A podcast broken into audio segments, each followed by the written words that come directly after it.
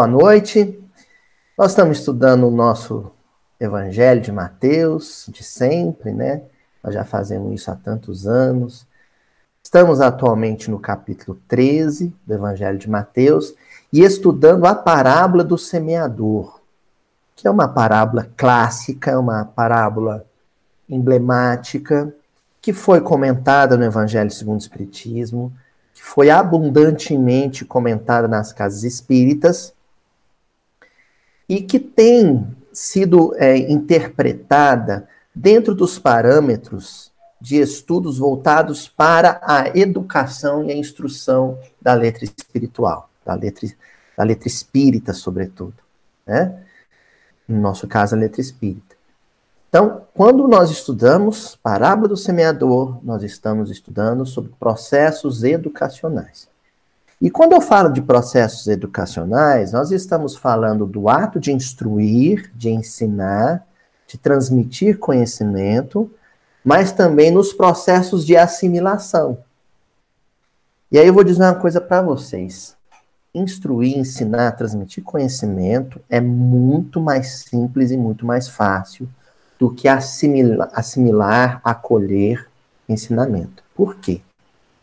Porque muitas vezes o instruir vai depender só, só do intelecto. A instrução. Nós estamos falando de outros processos de evangelização mais complexos, que aí passam pelo testemunho, pelo exemplo individual, pessoal de alguém. Nós estamos falando da instrução, da letra. Né? Ele, às vezes, é, esse processo de instrução, ele emana apenas do cérebro, do raciocínio. Agora, o processo de assimilação, para que ele ocorra de fato, ele só pode acontecer pelas vias do coração. E o coração nem sempre está receptivo. E o coração nem sempre é acolhedor com a semente, é acolhedor com a palavra de Deus. Nem sempre. Aliás, no caso da terra, dentro dos padrões espirituais em que nós nos encontramos, raramente ainda Raramente ainda nós somos capazes disso. E as poucas vezes em que fomos capazes de realmente assimilar com o coração, é isso que nos norteia, é isso que nos sustenta, é isso que nos orienta. Ah, Luiz, mas eu já li tanto, mas eu já fui em tanto estudo, eu já fui em tanta palestra, o próprio Mildin já frequenta há tanto tempo. Mas muitas vezes, e eu falo por mim, quando eu estou transmitindo conhecimento. Nosso envolvimento é mais cerebral, sabe? Ele é mais cerebral. Vocês sabem quando é que o nosso coração realmente está aberto para assimilar as luzes de espiritualidade que a gente que chega até nós? Quando a dor, o sofrimento preparou o terreno. Porque vocês já ouviram falar de semeadura que possa acontecer sem antes a terra ter sido preparada? Eu não sei vocês, né? Vocês estão numa posição confortável que o microfone de vocês está tá no mute, né? Está mutado. Então eu vou falar por mim. Eu cheguei pela dor. Luiz, mas você não é de berço espírita? Não nasceu sua avó era espírita? Não, eu cheguei pela dor. Porque espírita eu sou desde criancinha. Frequentar a mocidade desde os 12 anos de idade. Evangelização desde os 3 anos de idade. Agora eu despertei para o evangelho, eu me encantei pelo evangelho quando a dor, o sofrimento, as dificuldades, já amadurecido, já jovem, chegou. É importante falar isso para a gente poder entender a sequência do estudo que nós vamos ter hoje. Desde as semanas anteriores, nós estamos vendo as dificuldades que o terreno, o solo do coração, muitas vezes impõe à semeadura. Não é assim que a gente tem estudado? Semanas anterior, a semana anterior já com vocês, né? As outras semanas vocês devem já estar acompanhando alguma coisa pela internet. Pois bem, hoje nós vamos encontrar mais uma dificuldade que o nosso coração impõe ao processo de semeadura. Então, olha só, Se doutrina espírita é sobretudo autoconhecimento, não importa tanto para a gente se conhecer como semeador, quanto nos conhecermos como solo a ser semeado ou semeado. Né? Às, vezes, às, vezes, a gente se empolga, se entusiasma com o estudo da parábola do semeador, o pessoal da internet vai estar acompanhando também, né? Porque fala, ah, eu vou pegar os macetes na parábola do semeador para ficar um palestrante bom, né? Ou para um, ser um doutrinador de reunião mediúnica, assim que os espíritos, tudo eu vou convencer todos à luz. Vou levar todos para a luz. A pergunta é: eu posso até já no, estar no processo de semeadura, já posso até estar semeando em casa, né? Às vezes explicando o evangelho para o meu marido, explicando o evangelho para o meu filho. Posso já até estar nesse processo. Já estou evangelizando a criança, participando de reuniões mediúnicas, como doutrinador, como médium, psicofônico, psicógrafo, que seja. Mas a pergunta não é essa. A pergunta é como eu tenho sido como solo a ser semeado. Porque eu não paro de ser semeado. Eu não paro de receber orientação espiritual. Eu não paro de receber espiritualidade do alto. Eu continuo sendo semeado. E como é que eu tenho sido como solo a ser semeado? Olha o versículo de hoje. Mateus, capítulo 13, versículo 7. Outra parte caiu sobre espinheiros. Os espinheiros subiram e a sufocaram. Né? Então, uma outra parte da semente caiu num solo cheio de espinheiros. E esses espinheiros sufocaram, né? Como o solo tinha alguma substância para acolher a semente, ela até brotou, até germinou, mas os espinheiros mataram a planta que tinha sido semeada. O que são os espinheiros? É lógico que a palavra hoje a explorar, né, dona, dona Tatiana? Chega aí, ó. É lógico que a palavra a explorar hoje é espinheiro. O que são os espinheiros? Se há, o foco nosso tem sido esse de entender como o meu coração tem sido no processo de semeadura, como ele tem acolhido a semente, a pergunta é: eu tenho sido um espinheiro? O solo do meu coração, ele tem sido um espinheiro? O que, que é o espinheiro?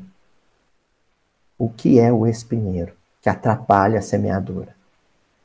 Então, sabe onde nós vamos encontrar informação que vai decodificar essa palavra para gente?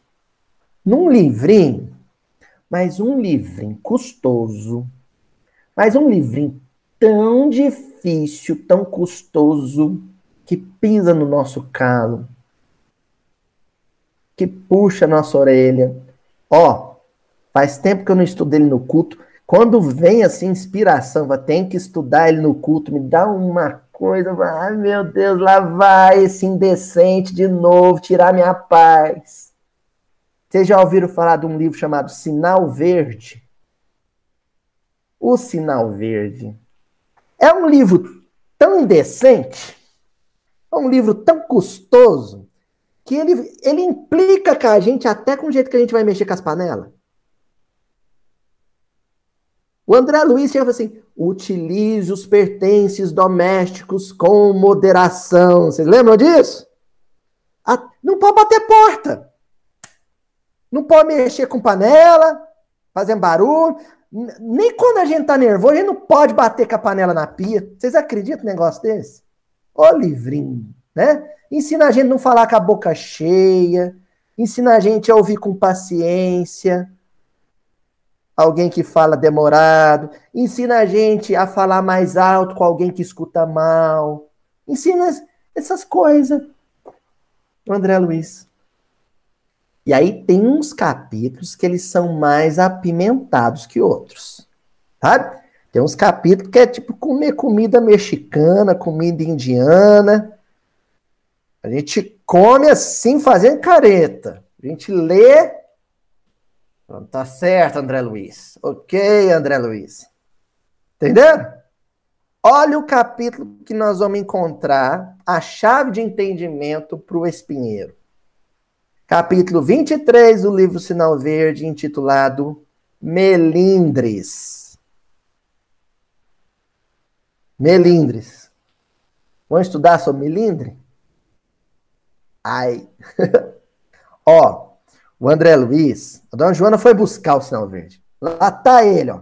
A dona Joana tem um pequenininho. Esse pequenininho aí é uma edição que ela é estratégica, que é assim, vem um visitante no seu culto, ele olha o livrinho pequenininho e fala assim, isso aí é, livrinho é meio, meia tigela, isso aí não, é inofensivo. Aí vem as bombas, vem os, os esbarrão.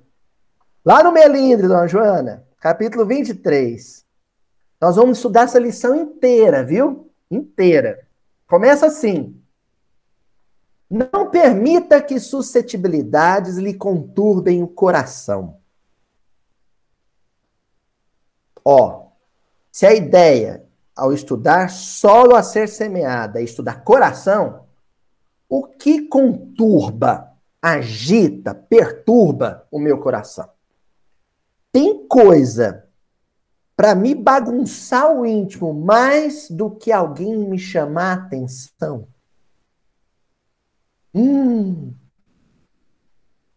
E quando o patrão lá no serviço faz isso na frente dos colegas? Ai. Não é? E quando o meu vizinho chama atenção de mim porque eu não catei o cocô do meu cachorro na calçada dele, na frente dos outros vizinhos, na rua? Não é? É duro, é duro. Como é que fica o nosso coração?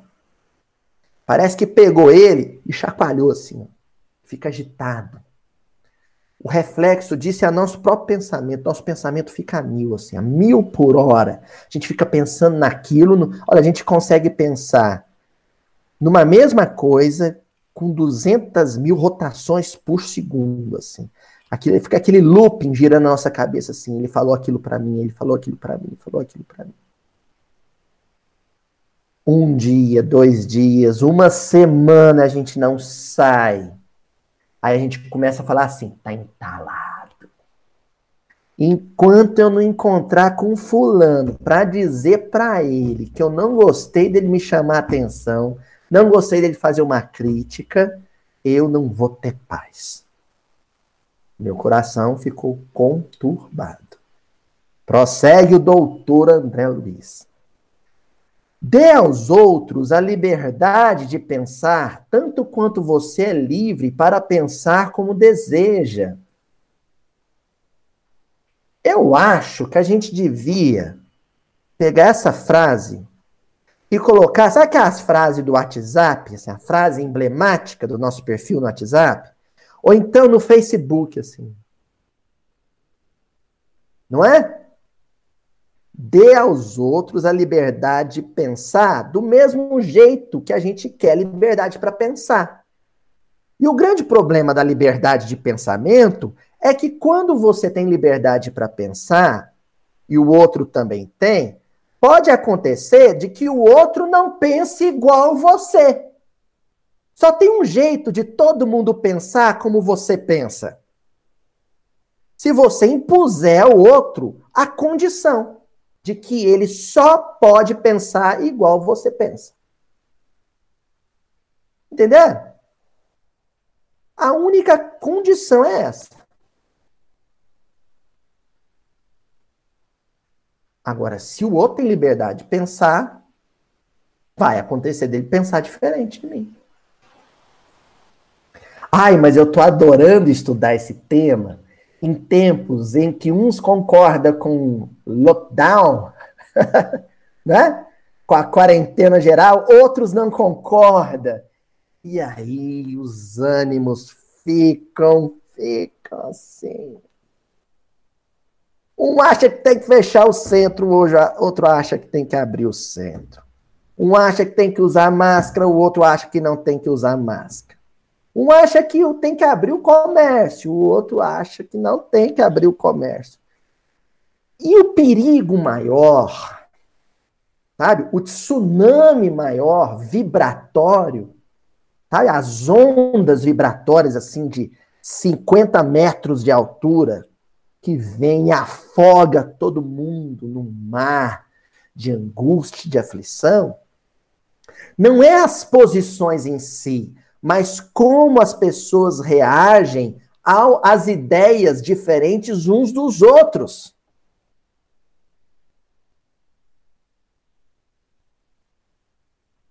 Como é difícil aceitar que o outro pense diferente. Não é? Complicado. É, as pessoas se milindram. Ah, eu não vou seguir mais fulano no, no, no WhatsApp, não. No, no Facebook, não. Vou, vou excluir o ciclano do grupo da família. Ai, meu Deus do céu. E acho que Jesus fica lá no plano. Não fica, não. Isso é só na minha cabeça, mas eu, eu, eu vou fazer de conta que fica. Ele fica lá no plano espiritual assim. Quis menino birrento. Quanta manha. Nem o Chico, na hora de comer aqui em casa, não faz tanta birra igual a gente tem feito. Uns com os outros. Fica bicudo, faz cara feia, burra. Aí o André Luiz continua, ó. Cada pessoa vê os problemas da vida em ângulo diferente. Ângulo. Vamos pensar? Circunferência? Então vamos pensar, um círculo, certo? Aí, o problema, que pode ser qualquer um. Pode ser o problema econômico financeiro da minha casa, pode ser o problema sanitário do, do, do país. Fica ali no centro. Eu estou em um determinado ponto da periferia do círculo.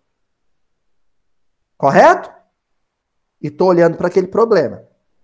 Quem tiver do outro lado do círculo, ou tiver ao meu lado, vai olhar o problema da mesma maneira que eu? Não. Na hora que nós formos descrever o problema, cada um vai descrever aquilo que vê. Do lugar de onde vê. Ou seja, é o ponto, o lugar a partir do qual vê, o ponto de vista.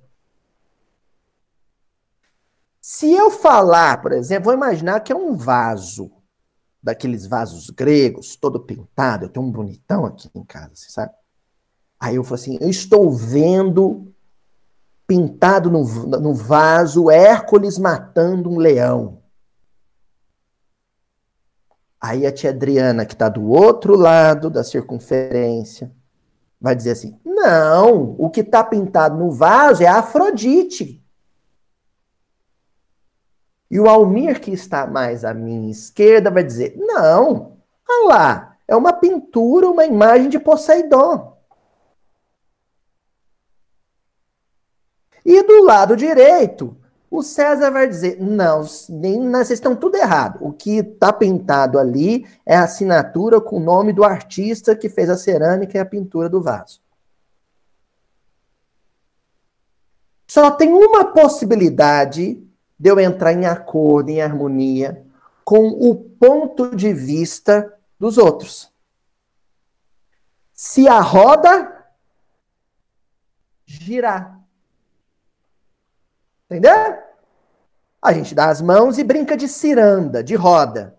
Porque à medida que a roda for girando, eu vou mudando de ponto de vista. Eu falei assim, oh, ali não é que é mesmo? Tem uma Afrodite pintada ali.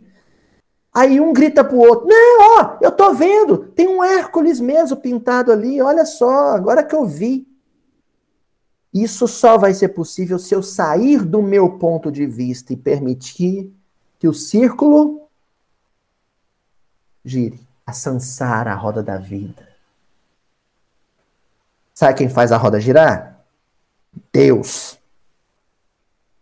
Deus é que faz eu, em algum momento, me posicionar no lugar em que o outro se encontra, para ver a vida e os problemas da vida a partir do olhar dele.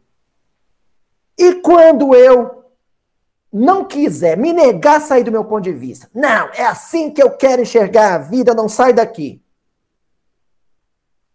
Aí Jesus carinhosamente vai dizer assim no nosso ouvidinho, igual disse no ouvidinho do Paulo de Tarso. Aloísio, não recalcitre ante os aguilhões. E se eu teimar, e mesmo com esse aviso, não quiser sair do meu, do meu lugar de entendimento, aí vai vir um aguilhão e ó, no meu bumbum. Vai me espetar, que nem espeta boi para entrar no curral. Aí eu vou andar, aí eu giro. Fala, César, pode falar. Então, Luiz, eu ia falar justamente dessa questão da rigidez mesmo, de, de posição, né? Você acabou de falar. Realmente a gente fica muito preso à, à nossa rigidez de pensamento, né? Não olha com os olhos da outra pessoa. É isso mesmo que eu ia falar e você acabou respondendo. Legal. Então, César, aí sabe o que, que acontece?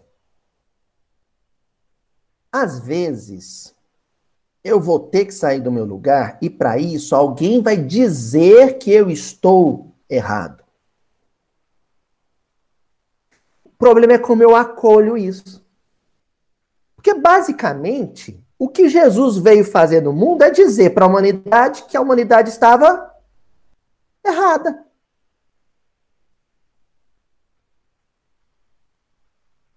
E quando alguém fala que eu estou errado, isso mexe com um sentimento em mim chamado orgulho. O orgulho. Aí a minha sensibilidade, né? Os orgulhosos, em todos somos, tá? Tô falando os orgulhosos, mas todos somos. Em alguma medida, em algum momento, somos. Mas os orgulhosos têm uma hipersensibilidade à crítica. Uma hipersensibilidade à crítica. Sabe? Casquinha de ovo. Se você apertar um pouquinho, espatifa. Uma seda. Lembra? Quem lembra aqui de maçã que vinha com aquele papel de seda azul? Vinha rasgadinho assim, ó, fácil rasgar. Tem gente que tem uma sensibilidade enorme. Tem gente, ó. Nós temos uma sensibilidade enorme. Por isso que o André Luiz Avance diz assim: muita vez, uma opinião diversa da sua pode ser de grande auxílio em sua experiência ou negócio, se você se dispuser a estudá-la estudar, conhecer o ponto de vista do outro, conhecer a opinião do outro. Eu acho graça, assim, sabe? Sem querer entrar nesse terreno, que é um terreno medíocre, sabe? Mas eu acho graça de, de, de, as pessoas chamar o outro de comunista, marxista e nunca leu Marx. Como acho graça alguém de chamar o outro de seu neoliberal, seguidor de Adam Smith, e nunca leu Adam Smith. Se eu nunca li nenhuma obra de nenhum desses pensadores, eu não posso opinar sobre a ideologia de alguém. Eu só posso abrir a boca se eu li. Eu duvido muito que alguém se aventure a ler Marx, ó, 800 páginas de Capital. Duvido muito que alguém leia a riqueza das nações do Adam Smith, ó a grossura. Não lê nem o sinal verde.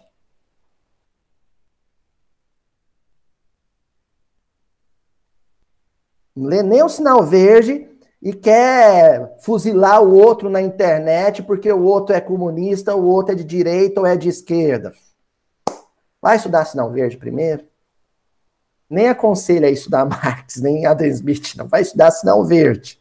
O que a gente precisa para ser feliz é educação.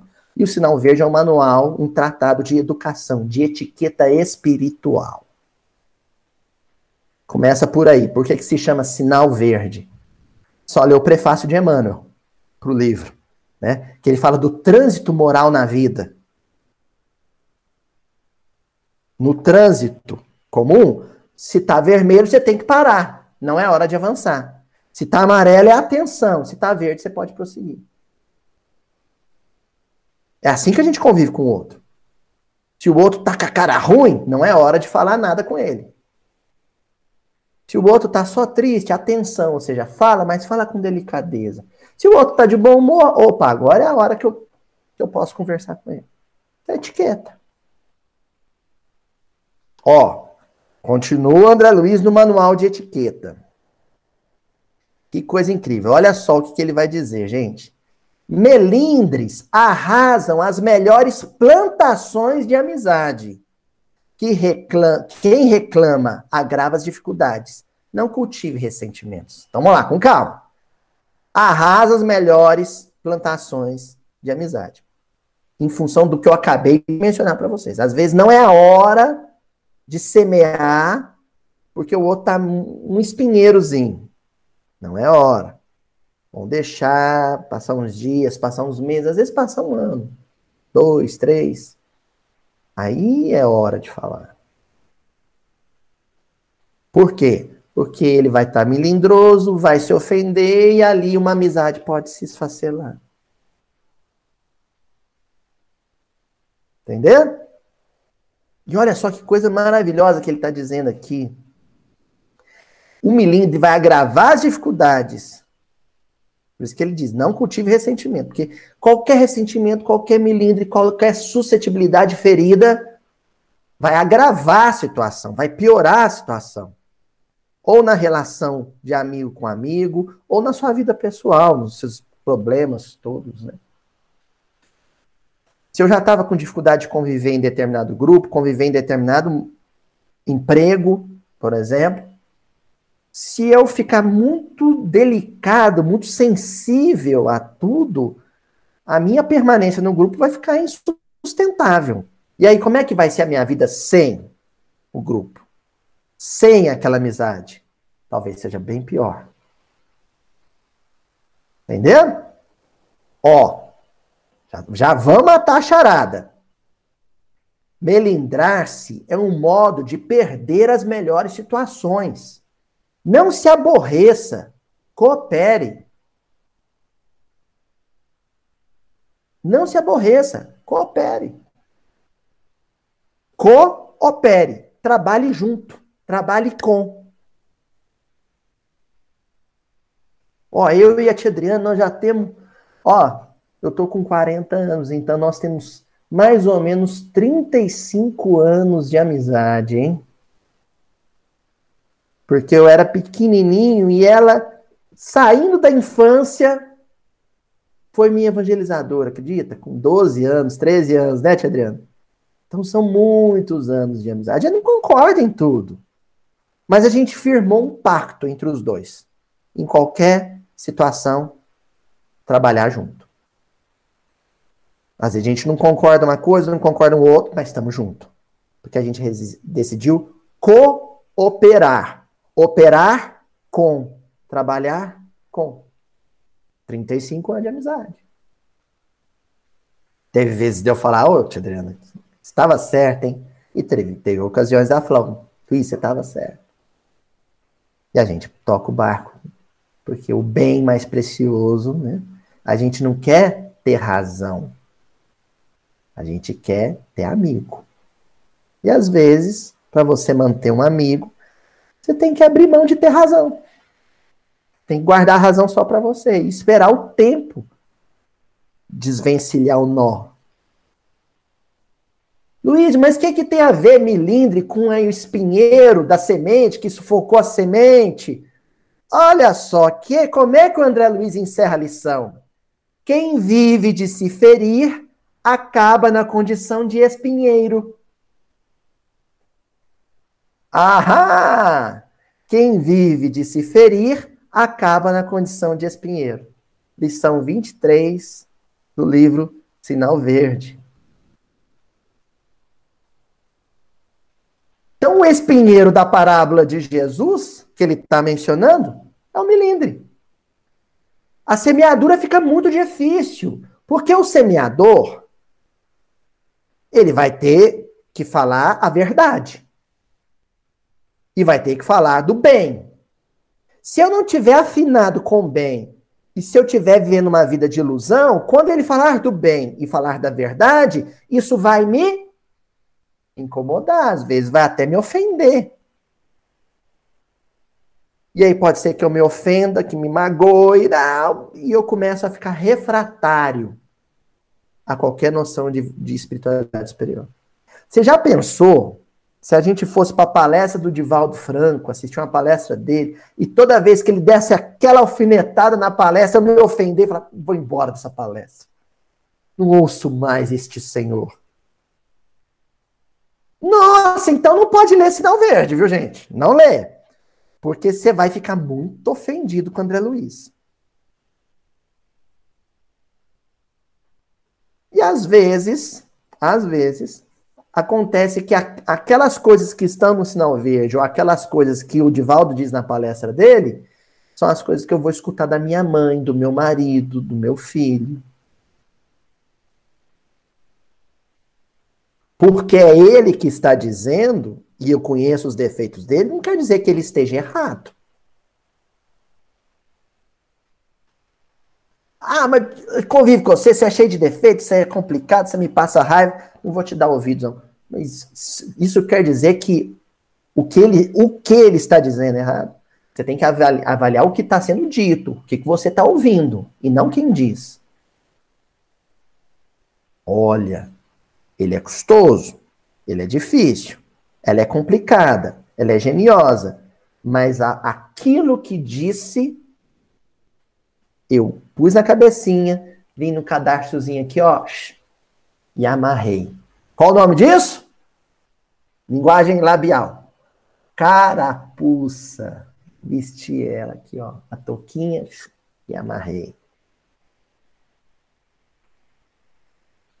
Porque senão, se eu viver de me ferir, de me melindrar, de me ofender, está inacessível a qualquer semente boa que caia no meu coração, eu vou virar um espinheiro, o espinheiro da parábola. Ah, Luiz, será?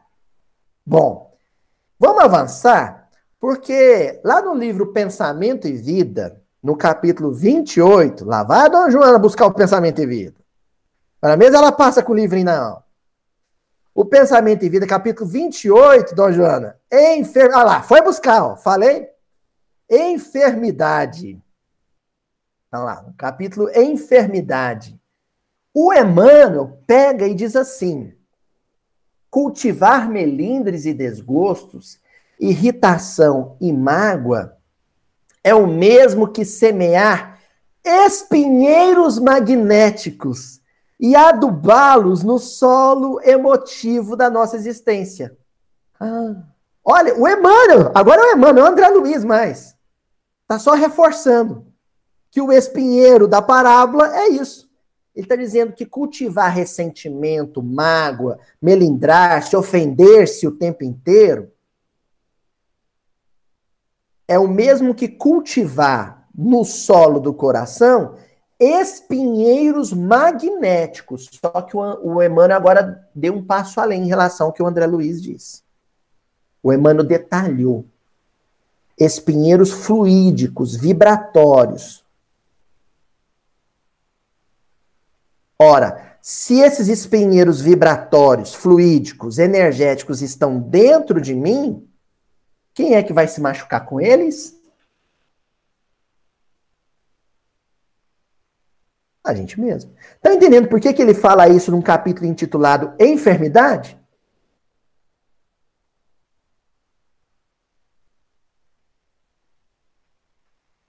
Por isso que Jesus fala assim, né?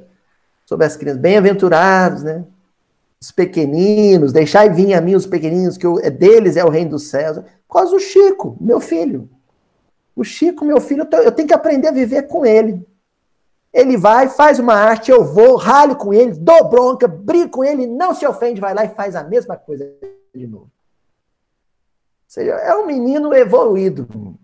Não é toa que chama Chico. Né? A gente tem que ser assim. A gente pode até errar de novo. Pode até não dar ouvidos. O que a gente não pode é se ofender, se melindrar. Sabe aquele, aquele pecador simpático? E assim, foi sem querer querendo, né? Eu errei mesmo, você me desculpa, me perdoa, ah, eu sou um feijão perdido. Até erra de novo, mas é humilde. Vocês têm parente assim? Tem uns parentes nossos que eles são cheios de defeito, tudo torto, mas são de uma humildade Você vai, puxa a orelha, chama atenção, ralha com ele, ele abaixa a cabeça. Agora, tem outros que são super virtuosos. São, assim, o modelo de virtude da família. Mas são duros. São resistentes. Custam errar, mas quando erra, você convencer ele que ele errou, e se você chama atenção é de uma. Sabe? Aquela cara feia. Eu tô caprichando nas caras porque eu tô vendo agora a minha cara e dá pra eu caprichar na, na atuação. Tem parente que olha assim pra gente, né? Luiz Pinheiro. Olha que o Emmanuel diz que cultivar esses espelhos magnéticos é intoxicar por conta própria a tessitura da vestimenta corpórea. Intoxicar por conta própria a tessitura da vestimenta corpórea. Estragando os centros de nossa vida profunda. O Emmanuel ele fala, é legal que ele, ele entende o corpo realmente como uma engrenagem, uma máquina, né? Um dispositivo. Que ele usa o termo estragando. É autossabotagem, né? Estragando os centros de nossa vida profunda e arrasando, consequentemente, sangue e nervos, glândulas e vísceras do corpo que a divina providência nos concede entre os homens com vistas ao desenvolvimento de nossas faculdades para a vida eterna. Uma vez eu contei no miudinho, não vou lembrar qual, mas eu vou contar de novo, sobre a origem da palavra sabotagem. Quem se lembra disso? Na Revolução Industrial, as indústrias francesas, né, explorando lá os operários, o operário trabalhava mais de 20 horas na fábrica. Aí as mulheres iam trabalhar com tamancos de madeira para não, não, ter perigo de cair lá um, uma peça, uma ferramenta um, pesada e machucar os pés. Então eram tamancos de madeira. E esses tamancos, eles elas pegavam, os franceses chamam de sabot, escreve sabote com T no final. E aí elas iam lá, iam se vingar do, do patrão, né? Pegava o sabor e enfiava no meio da engrenagem da máquina para arruinar a máquina. Daí o termo sabotagem. A gente se sabota. A gente pega lá um, um sabor de melindre, de ofensa, de recalque, e enfia na engrenagem do coração. Quebra tudo. Autossabotagem. Aí a gente adoece, fica mal, ainda culpa o outro. Depois que o fulano fez aquela crítica para mim, eu fui pra cama. Não, você não foi pra cama por causa da crítica do fulano. Você foi pra cama porque você é melindroso. Você foi pra cama porque você é sensível demais. Que nem na música. Hã? Ó. E aí a gente vai Agora, para o Caibar Schutel, lá no livro Espírito da Verdade, que é um livro de comentários dos espíritos sobre textos do Evangelho segundo o Espiritismo. Que é um livro da psicografia da Safra, que o, que o Chico psicografou aqui na comunhão, em Uberaba, né? Lá no capítulo 36, e o, o Caibar Schutel vai comentar o texto Orgulho e Humildade do Evangelho segundo o Espiritismo, né? No capítulo 36 do Espírito da Verdade, tem um, um título que é O Filho do Orgulho. O Schutel vai falar do filho do orgulho. E aí ele começa o texto dele dizendo assim: O melindre, filho do orgulho,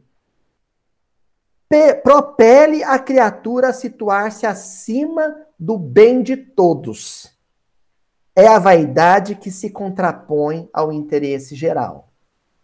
Porque a, a, grande mágoa do melindroso é que a ideia dele não prevaleceu sobre a ideia dos outros.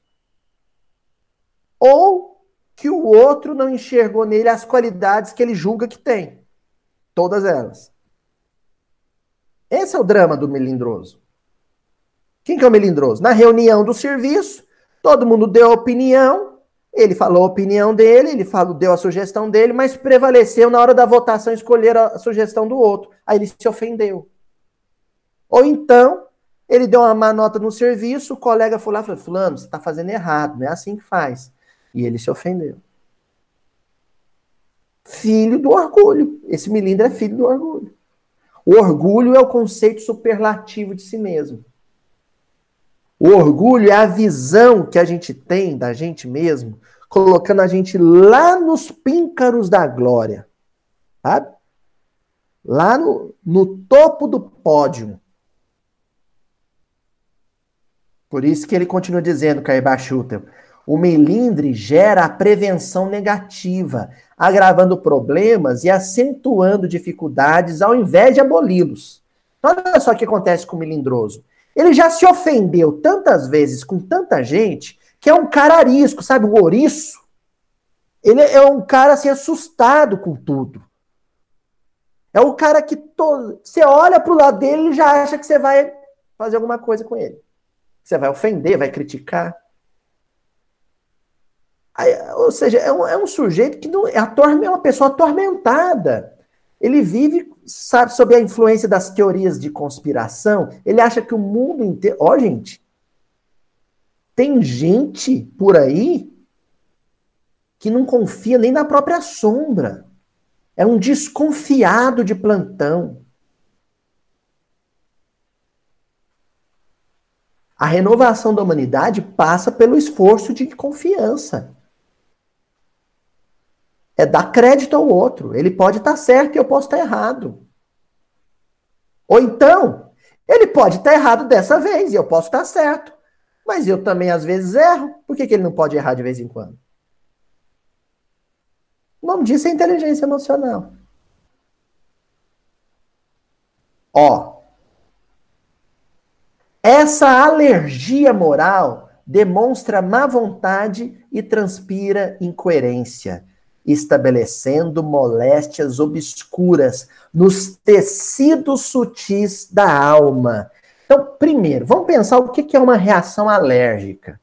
Uma reação, ó, eu sou da área de história, o pessoal que for da área de saúde, viu, Tatiana? Você me corrige aí se eu falar besteira, por favor.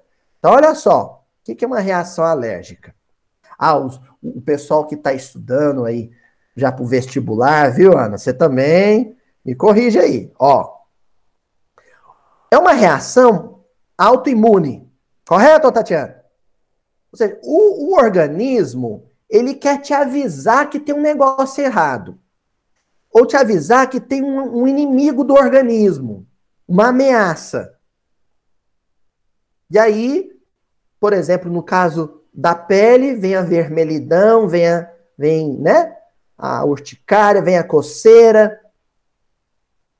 No caso do, do nariz, vem a coriza. É um alarme.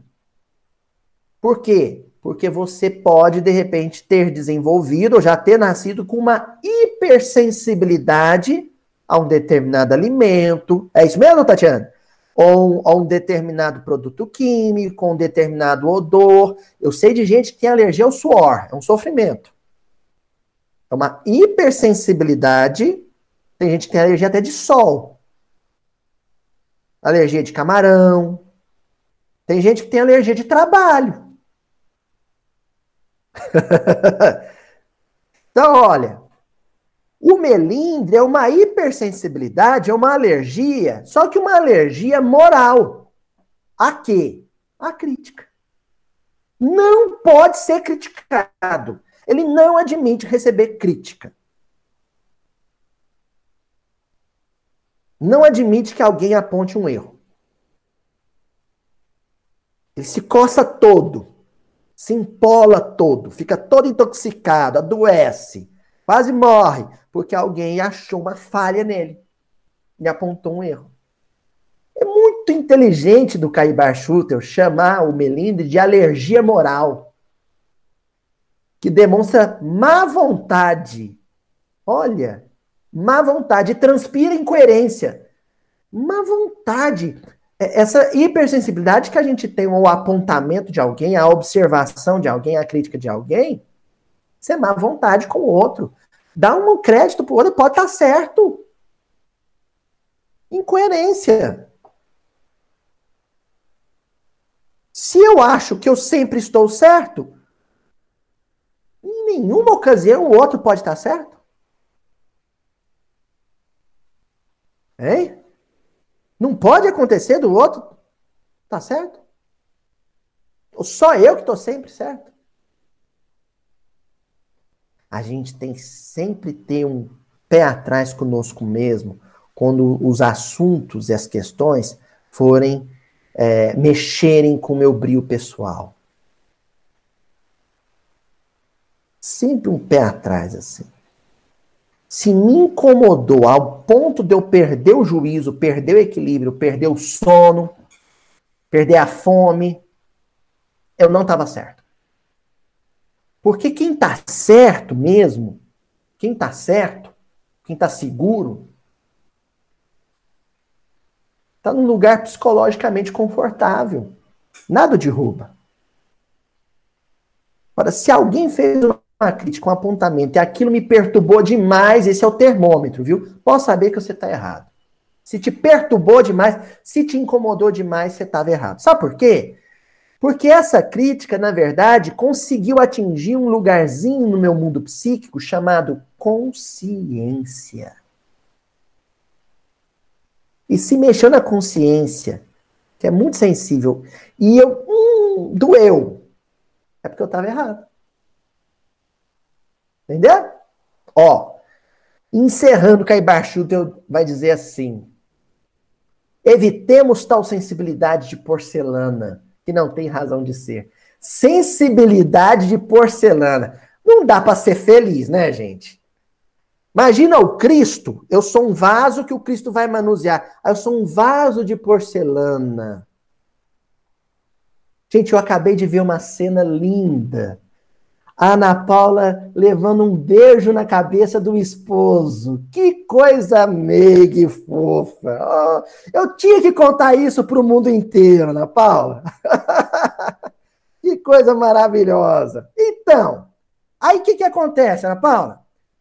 No dia que o seu esposo te cutucar, fizer uma crítica, apontar um erro e você fosse ofender, você lembra, mas aquele dia ele veio meigamente e me deu um beijo na testa.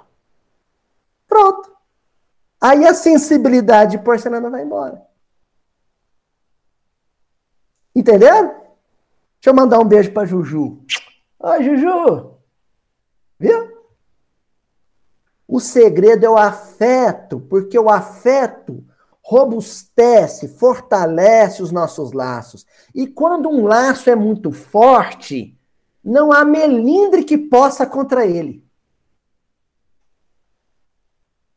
Casamento forte, vamos falar de casamento, por exemplo. Casamento sólido, onde o afeto é sólido, não tem melindre que resulte em divórcio.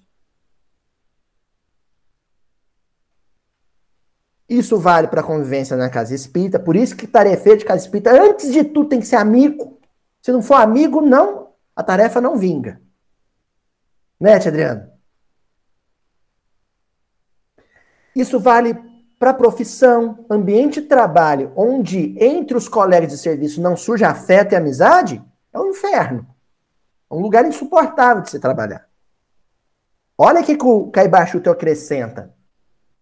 Com a humildade, não há um milindre, que piora aquele que o sente, sem melhorar ninguém. E para terminar, meu irmão, ele acrescenta, e para terminar, meu irmão, imagine se um dia Jesus se milindrasse com nossos incessantes desacertos. Ai, agora eu me milindrei com Caio Baixuta. Olha o que, que ele está dizendo. Já pensou se Jesus fosse se ofender com todas as nossas blasfêmias, já pensou se Jesus fosse se milindrar com todas as vezes em que eu o vendi por 30 moedas? Com todas as vezes em que eu o neguei, igualzinho Pedro fez? O traí, igualzinho Judas fez? Já pensou se Jesus fosse se ofender com o movimento espírita? Com todas as querelas e atritos que acontecem nos grupos? Gente não podia mais contar com ele. E se a gente não pudesse contar com Jesus, onde estaríamos? O que seria de nós?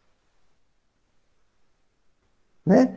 Antes eu vou atender o, o, o pedido da Elaine, né? Sobre esse capítulo. ele é o capítulo 28.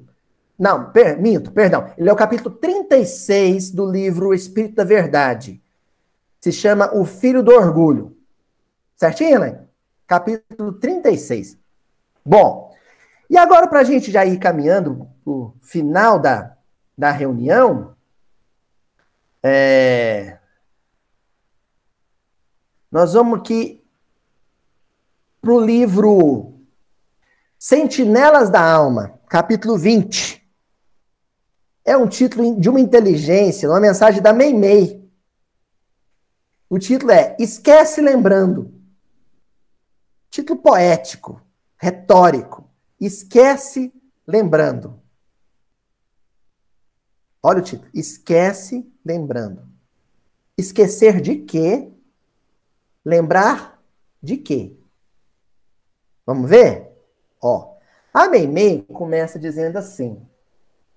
Quer dizer, a, a, gente até agora só falou dos problemas, né? Do problema de ser melindroso, de ser espinheiro. Agora vamos para a solução, né? tá? Como é que eu saio dessa?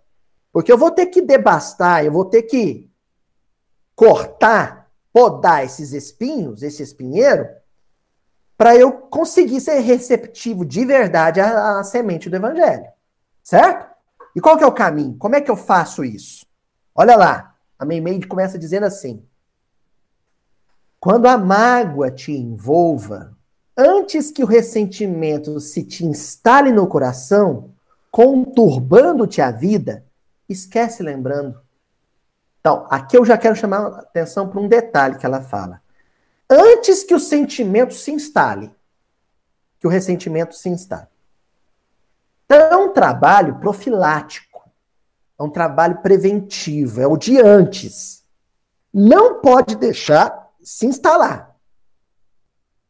Porque se o ressentimento, se eu deixar ele se sentir em casa, se eu deixar ele se espalhar no meu coração, depois, para arrancar um ressentimento do coração, é muito difícil. Tem que ser assim, ó, na hora, poda.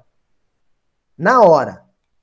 Alguém falou um negócio, deu um negócio esquisito no coração, eu vou me ofender. Opa, opa, opa, você já começa a buscar todas as lembranças boas que você tiver da convivência com aquela pessoa. Resgata tudo.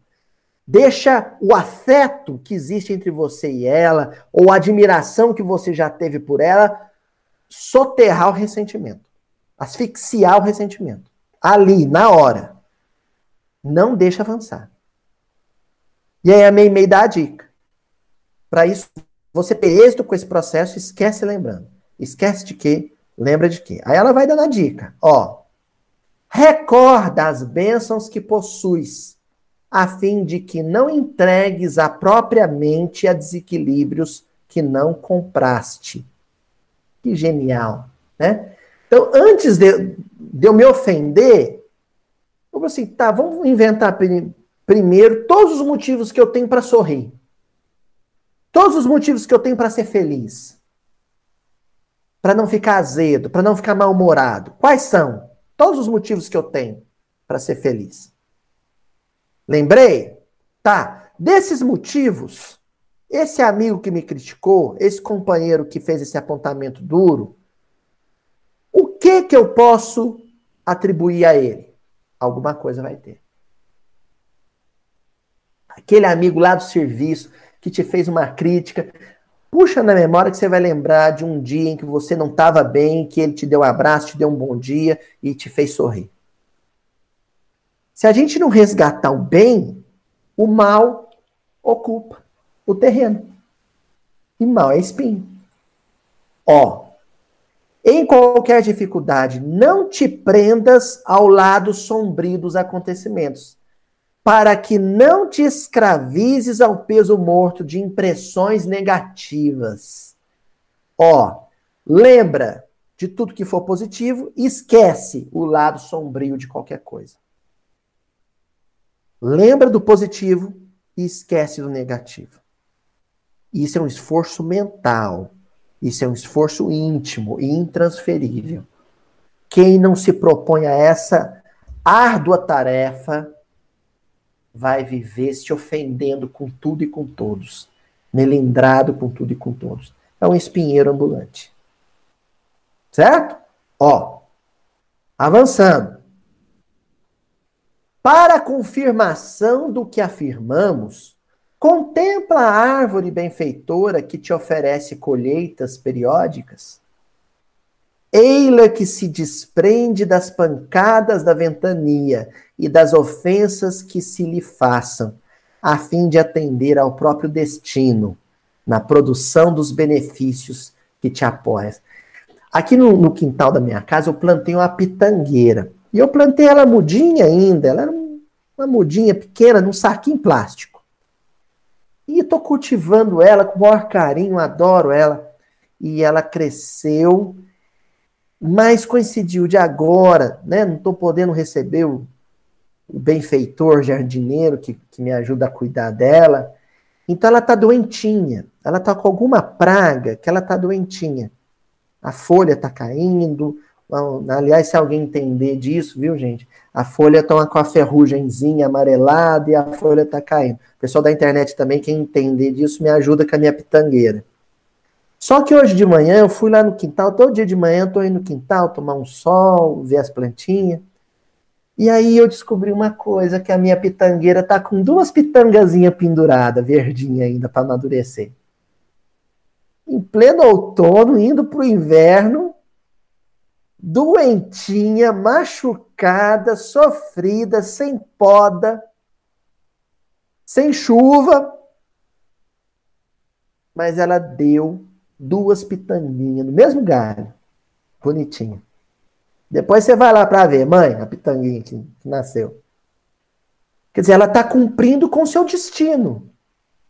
Ainda que ferida, ainda que sofrida, ela não deixou de fazer o que precisa fazer. O que nasceu para fazer. Que é dar fruto. Dar pitanga. O que o milindre faz para a gente, com a gente, é aniquilar as nossas forças a tal ponto que nós nos paralisamos e nos tornamos incapazes de fazer aquilo que nascemos para fazer. Então, que às vezes um comentário mais áspero, às vezes alguém errou na dose, alguém, às vezes alguém exagerou na crítica, na maneira de expor a crítica, que tenha me machucado. Mas eu não posso paralisar meu coração por isso. Eu tenho que continuar, perseverar naquilo que eu nasci para fazer. Olha, tem gente que chega a um ponto tal de sensibilidade, de melindre, que às vezes abandona uma profissão de anos, de décadas. Eu sei de professor e se ofendeu de tal maneira com uma crítica de um chefe, a crítica de um pai de aluno, de um aluno, que abandonou o magistério. Não, mexa com isso mais não. Ninguém me valoriza. Como sei de espíritas que abandonaram o movimento espírita, abandonaram a doutrina espírita porque se milindraram, milindraram e se ofenderam. Não vamos nem falar de centro. Uberaba tem mais de 130. Eu falo isso lá fora, o povo fica empolgado. Nossa, Uberaba é, é grande mesmo, 130 centros. Eu falo, não, não empolga não, o povo lá é melindroso, briga no centro, ofende, magoa, sai, consegue um terreno e faz outro. Por isso tem muito centro. Verdade é essa. Né? Agora que pode abrir Live, então, tá mais fácil de brigar e montar. Vou abrir outra live. Não quero mais aquela live, eu quero outra, só minha. Agora tá mais fácil ainda. Perigo. Por conta disso, porque a gente vai se aniquilando, se sabotando e deixando de ser a pitangueira, deixando de produzir o que deveria produzir e onde Deus te plantou para produzir. Onde Deus te semeou para que você produzisse. E aí a Meimei encerra dizendo assim: Diante de uma árvore simples e amiga, é possível aprender que a evolução se baseia no trabalho e que nas leis de Deus, para servir e servir, é necessário esquecer e esquecer. as plantinhas, as árvores, principalmente as frutíferas, elas continuam dando frutos porque não se ofendem com nenhum maltrato. Porque não se milindram com nenhuma agressão, nem do vento, nem do inseto, nem da praga, nem do jardineiro, nem do passarinho. Não se ofendem com nada. Elas, ó, aponta para o serviço que tem que fazer e mantém o rumo. Servir e servir, esquecer e esquecer. Os cães ladram, a caravana passa. E se em algum momento algum cachorro late alguma coisa que me diz respeito e que eu tenho que parar para prestar atenção, eu paro e presto atenção. Entenderam?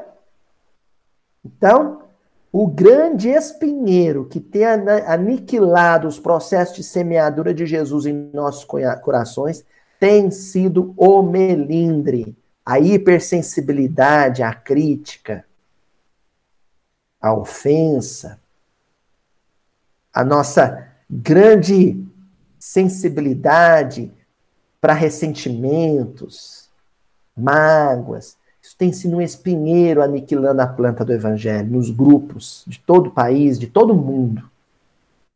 É o que tem arruinado muitos lares, muitas famílias, é o que tem desestabilizado muito ambiente profissional. É o que tem tornado nossas redes sociais um verdadeiro inferno. Um melindre. Tá ok?